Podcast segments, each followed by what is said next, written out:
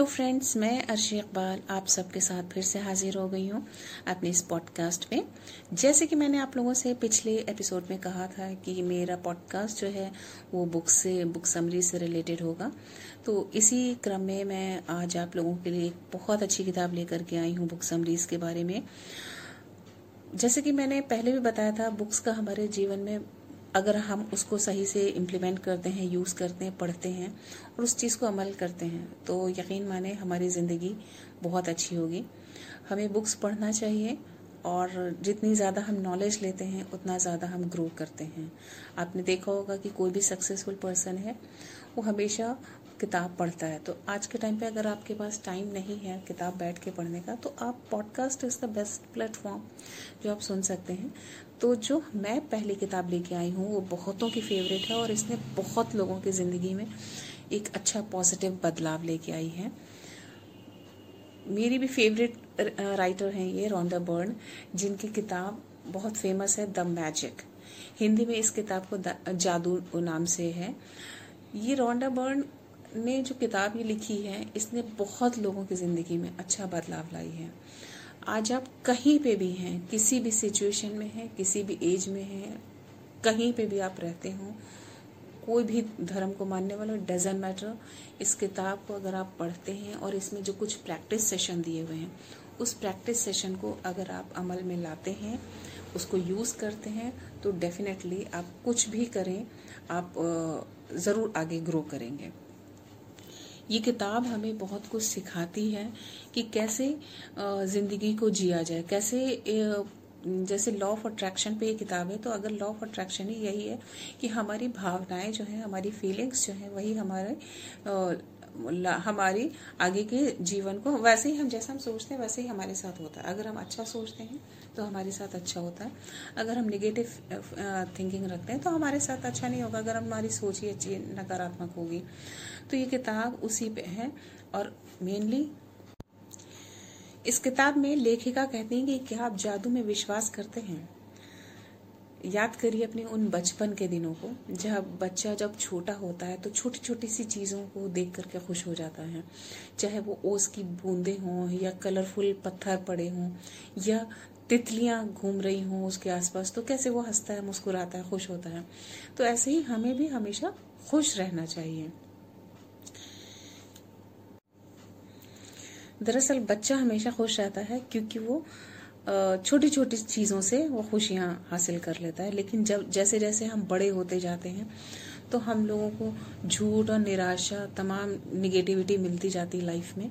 तो जिस वजह से हम लोग निगेटिव हो जाते हैं और छोटी छोटी चीज़ों को, बड़ी चीज़ों को भी कई बार हम लोग इंजॉय नहीं कर पाते हैं। तो जब आप जान जाएँगे कि कैसे काम करता है तो एक जो मिस्ट्री है, जो मेन चीज़ है इस किताब का, वो जो मैजिक है, वो सिर्फ़ एक चीज़ में छुपा हुआ है। वो सिर्फ़ ये है ग्रेटिट्यूड यानी आभार व्यक्त करना, कृतज्ञता, शुक्रगुजार होना। ये किताब पूरी तरह से आपको ग्रेटिट्यूड पे काम करती है कि जितना ज़्यादा आप ग्रेटफुल होंगे किसी चीज़ के लिए, उतना ज़्यादा वो चीज़ आपकी लाइफ में बढ़ती जाएगी। आप आज कहीं पे भी हैं, कोई भी सिचुएशन आपके साथ है कोई भी नेगेटिव सिचुएशन या कुछ भी, आप उसके अंदर भी कुछ अच्छाइयाँ होती हैं अगर हम उन अच्छाइयों को देखेंगे और उसके प्रति शुक्रगुजार होंगे। तो ऑब्वियसली वो चीज़ भी हमारी ज़िंदगी में जो हमें नेगेटिव लग रही है, वो आगे जाके वो ख़त्म होकर वो कैसे वो पॉजिटिव में कन्वर्ट हो जाएगी, वो चीज़ भी आपको महसूस होगा। इसमें इस किताब में सिर्फ़ पूरी तरह से इसमें यही दिया हुआ है कि आप ज़्यादा से ज़्यादा इसमें आप शुक्रगुजार बने। जितना ज़्यादा आप वो बनेंगे, क्योंकि हमारे धर्म ग्रंथों में भी यही लिखा हुआ है, कोई भी रिलीजन हो, चाहे हिंदू हो, मुस्लिम हो क्रिश्चियनिटी हो बुद्धिज्म कोई भी रिलीजन हो, ये हर रिलीजन में ये एक चीज़ बताई गई है जो कि कॉमन है, वो ये है कि जो जितना ज़्यादा शुक्र अदा करता है, हम उसको उतना ही ज़्यादा देते हैं। और अगर कोई नाशुक्री करता है तो जो उसके पास है वो भी छीन लिया जाता है। मीन्स अगर आप आज अपनी सेहत के प्रति शुक्रगुजार नहीं, आप उसको फॉर ग्रांटेड ले रहे हो और आपको नहीं लग रहा है कि आपके पास कितनी बड़ी दौलत है।